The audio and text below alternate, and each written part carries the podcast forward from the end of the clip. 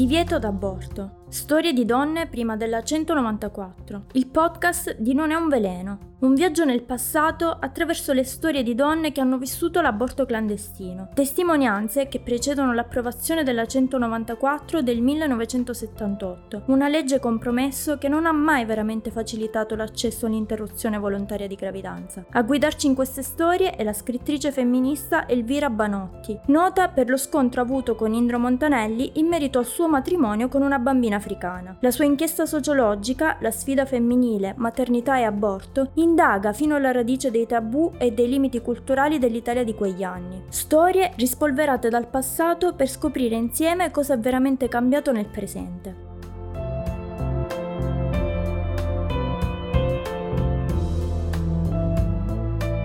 Intervista numero 1. 20 anni, terzo anno facoltà di Magistero, Roma. Io ho abortito stanotte. All'una meno un quarto, forse. Da ieri mattina fino a mezzogiorno, quando tu mi hai telefonato per incontrarmi, avevo già tracce scure. Poi ho chiamato il medico e lui mi ha detto di telefonare all'infermiera e di farmi fare immediatamente la terza puntura, perché ne avevo fatte già due. Così sono andata in macchina fino a casa sua e me l'ha fatta. Poi sono ritornata a casa di Franco, che è il mio ragazzo, e ci sono rimasta fino alle 8.30 di sera. Cominciavo già ad avere i dolori, come prima delle mestruazioni. Alle nove sono arrivata a casa e ho detto che avevo mal di stomaco e mi sono messa a letto. Da due notti non dormivo più. Di colpo mi sono risvegliata all'una e un quarto, perché avevo dei dolori fortissimi alle reni. Mi sono alzata e mi sono trovata tutte le gambe sporche. Appena mi sono messa in piedi, ho cominciato a gocciare dappertutto, fino al bagno. Non avevi previsto l'emorragia? Sì, ma gli assorbenti non erano sufficienti a niente Pensa che avevo messo i panni per neonati, che sono grandi, assorbenti. Ne avevo messi tre. Sono andata in bagno e non era uno spettacolo attraente. C'erano dei pezzi di mucosa scuri molto spessi e poi c'era sangue a non finire. Il dolore era fortissimo. Non so se era l'emozione o che. Avevo mal di stomaco fortissimo e ho rovesciato per mezz'ora. Poi sempre pianissimo ho pulito alla svelta, per paura che si accorgessero della cosa. Ero in un bagno di sudore, mi sono messa a letto e dopo neanche 5 minuti mia madre è entrata in camera e mi ha chiesto che cosa succedeva. Le ho detto che avevo mal di stomaco perché avevo preso freddo e lei mi ha preparato una camomilla. Per fortuna non ho sporcato il letto, perché da tre notti tenevo le gambe serrate e nel dormiveglia controllavo che cosa succedeva. Sono stata sveglia per tutto il resto della notte, per paura di un'emorragia ed ero nervosa, battevo i denti e mi sentivo in fondo a un pozzo. Poi stamattina alle sette mi sono alzata e sono andata in bagno a controllarmi e mi ero accorta che avevo un flusso forte. Mi cambiavo con regolarità, ogni ora e mezza. Verso le 11 sono scesa al bar e ho telefonato al medico. Mi ha risposto che andava bene e che entro domani mi si dovrebbe regolare il flusso, ma che mi durerà più a lungo, con qualche strascico, più o meno 10 giorni. Poi mi ha detto di non richiamarlo, perché l'infermiera avrebbe potuto ascoltare la conversazione e pur non avendomi fatto nulla, ma avendomi suggerito dei medicinali, avrebbe potuto essere accusato di qualcosa di grave. E allora io gli ho detto, ma se mi sento male che faccio? Dove vado? E lui, beh, se proprio sta male venga qui, ma soltanto se starà molto male. Così io me ne sono rimasta a casa tutto il giorno per il terrore che potesse succedere qualcosa. Comunque, siccome non potevo dire a mia madre che ero inferma, mi sono dovuta alzare ugualmente e fare i lavori di casa, altrimenti avrebbe capito che c'era qualcosa di strano. Perché non mi succede mai di stare così male per le mestruazioni. Ricordi le tue sensazioni di questa notte? Male. Ho pensato a una serie di cose tutte insieme, ricostruirla è difficile. Il pensiero dominante, più che altro era una sensazione, è che mi sentivo ritornata a me stessa, perché nei giorni precedenti mi sentivo ingabbiata, come se stessi in un mondo diverso. Mi sembrava che tutto fosse chiuso e mi impedisse una via d'uscita. Mi sentivo presa al collo, in una morsa. È stata una cosa buffissima, se mi guardavo allo specchio mi vedevo addirittura diversa, come se mi avessero cambiato faccia. Come se qualcuno mi avesse fatto un volto di plastica con la violenza e mi avesse cambiato l'identità. Volto come se non fossi io, capisci? Poi mi sono rivista come prima. Era come se avessi ritrovato me stessa, mi sentivo di nuovo padrona di me. Questa è stata la cosa più importante.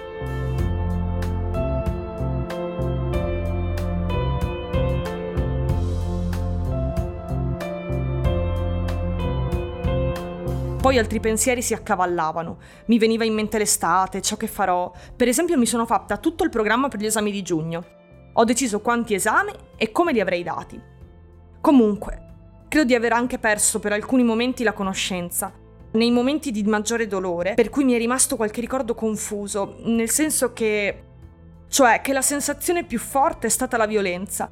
In questa semicoscienza succedevano cose strane, vedevo sangue, ma la violenza non era nel sangue, cioè io vedevo qualcosa, anzi avvertivo qualcosa, ma sentivo che la violenza era in giro, intorno, come se ci fosse qualcosa all'esterno. Comunque il sangue me lo vedevo addosso, nelle mani, e non provavo niente guardandolo e mi sembrava finalmente una cosa reale questo sangue. Mentre la cosa che non vedevo era il senso della violenza, che era stata intorno a me. Era una violenza che da giorni sentivo, era precedente all'aborto. È una sensazione difficile da descrivere, ma questa è una cosa che ho sempre sentito. Era una sensazione spiccatissima, quella della violenza, che mi faceva sentire isolata, da sola, a risolvere il problema. La violenza delle circostanze, delle persone, delle cose. Questo mi è successo da sempre. Sento sempre questa aggressione degli altri. Sì, insomma, sento che per esempio i problemi sono i miei, sempre, e che gli altri non possono interessare che superficialmente. I fatti che non sono altro che cose mie.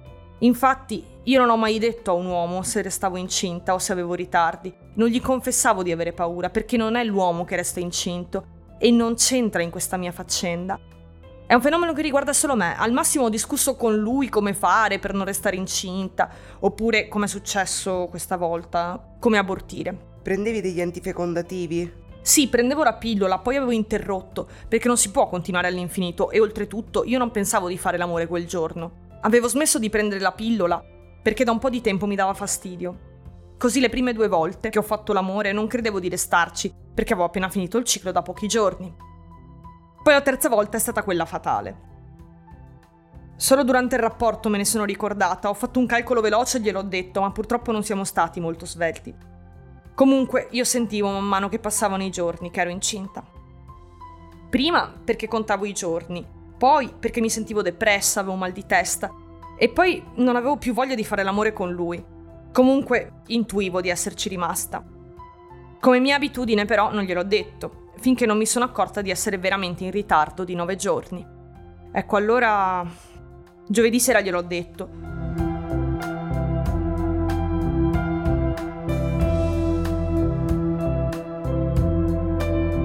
La prima cosa che lui ha detto è stata questa, che non pensava di doversi sposare così in fretta. Quindi ha parlato senza che io lo interrompessi per 20 minuti, sfogando la sua crisi isterica, mandando 10.000 lamenti sui suoi guai, su lui, che a 23 anni, ancora studente, doveva trovarsi incastrato in questa situazione. Parlava, senza pensare minimamente a quello che dovevo provare io. Poi mi ha chiesto se avevo qualcosa da dire, perché si è accorto che ero rimasta zitta a guardarlo ironicamente. Io asciutta gli ho detto, aiutami solo a procurarmi 15.000 lire, senza fare tante storie.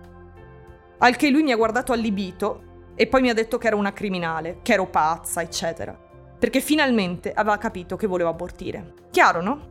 Io non ci pensavo neppure per sogno di sposarlo. Allora ha cominciato a piangere sulle sue disgrazie e non sulle mie. Diceva che fra tre giorni era il suo compleanno e io gli avevo fatto un bel regalo, un aborto. Ti disapprovava? Direi che ha inscenato questa commedia perché ha capito che io non lo consideravo affatto l'uomo da sposare e che la sola cosa che avevamo in comune erano stati i rapporti sessuali, l'attrazione e questo embrione, nient'altro. Lui mi ha detto che mi aveva sempre stimato, ma che adesso non voleva rendersi complice di una cosa simile. Allora, siccome io lavoro e studio e non ho rendite fisse, ma mi guadagno qualcosa collaborando con degli studi, così come fa lui, gli ho detto solo di anticiparmi parte delle 15.000 lire. Lui mi ha detto che dovevo scegliere, restare con lui o fare l'aborto, perché se avessi abortito non mi avrebbe rivista mai più. Io gli ho risposto che tra lui e l'altro avevo scelto di liquidarli tutti e due.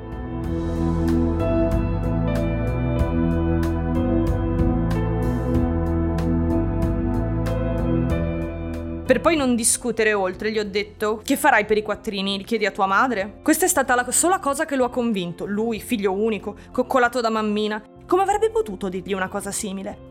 Così ci siamo messi d'accordo. Sono andata dal mio medico della mutua il quale non ha voluto farmi l'aborto ma mi ha prescritto delle punture e mi ha indirizzato ad un'infermiera qui vicino per fare le punture. Mi ricordo che sulla scatola c'era scritto vasodilatatore, ma non ricordo il nome. Comunque, il medico mi ha detto che lui capiva che ero nei guai, ma che non poteva farci niente. Allora gli ho spiegato che non avevo i soldi per andare da un altro medico e così lui mi ha prescritto questo prodotto, ma mi ha fatto mille raccomandazioni e mi ha detto di consegnare all'infermiera la prescrizione che mi faceva.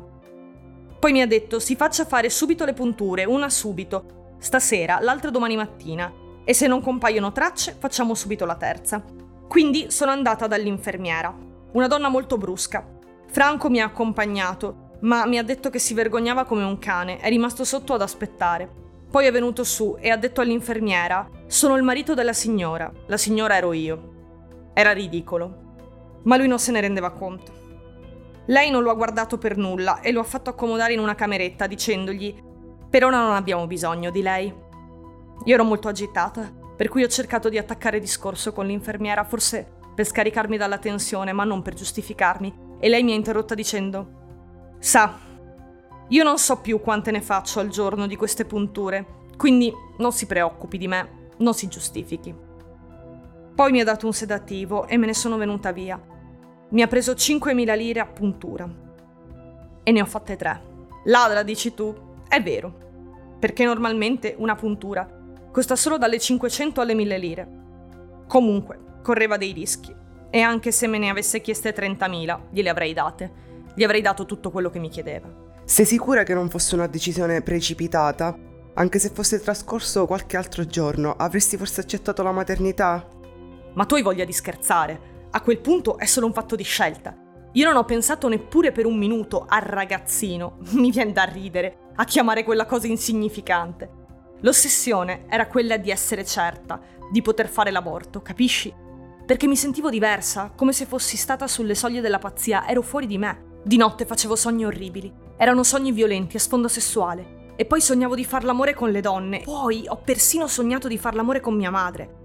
Praticamente la sensazione era un'angoscia infinita. Chissà che cosa significa in chiave psicoanalitica.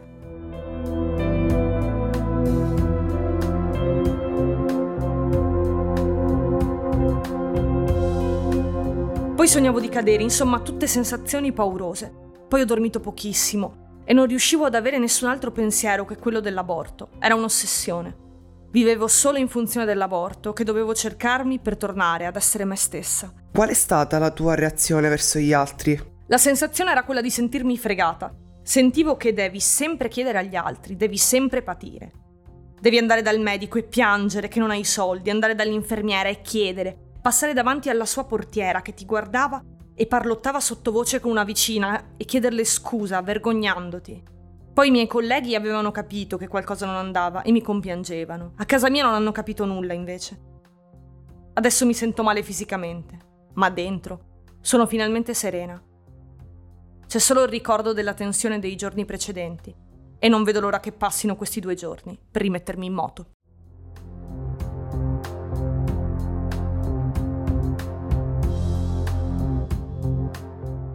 Questo è Divieto d'aborto, un podcast di Non è un veleno. Storie di donne prima della 194. Per ascoltare tutti gli episodi continuate a seguirci su noneunveleno.it e sui nostri social.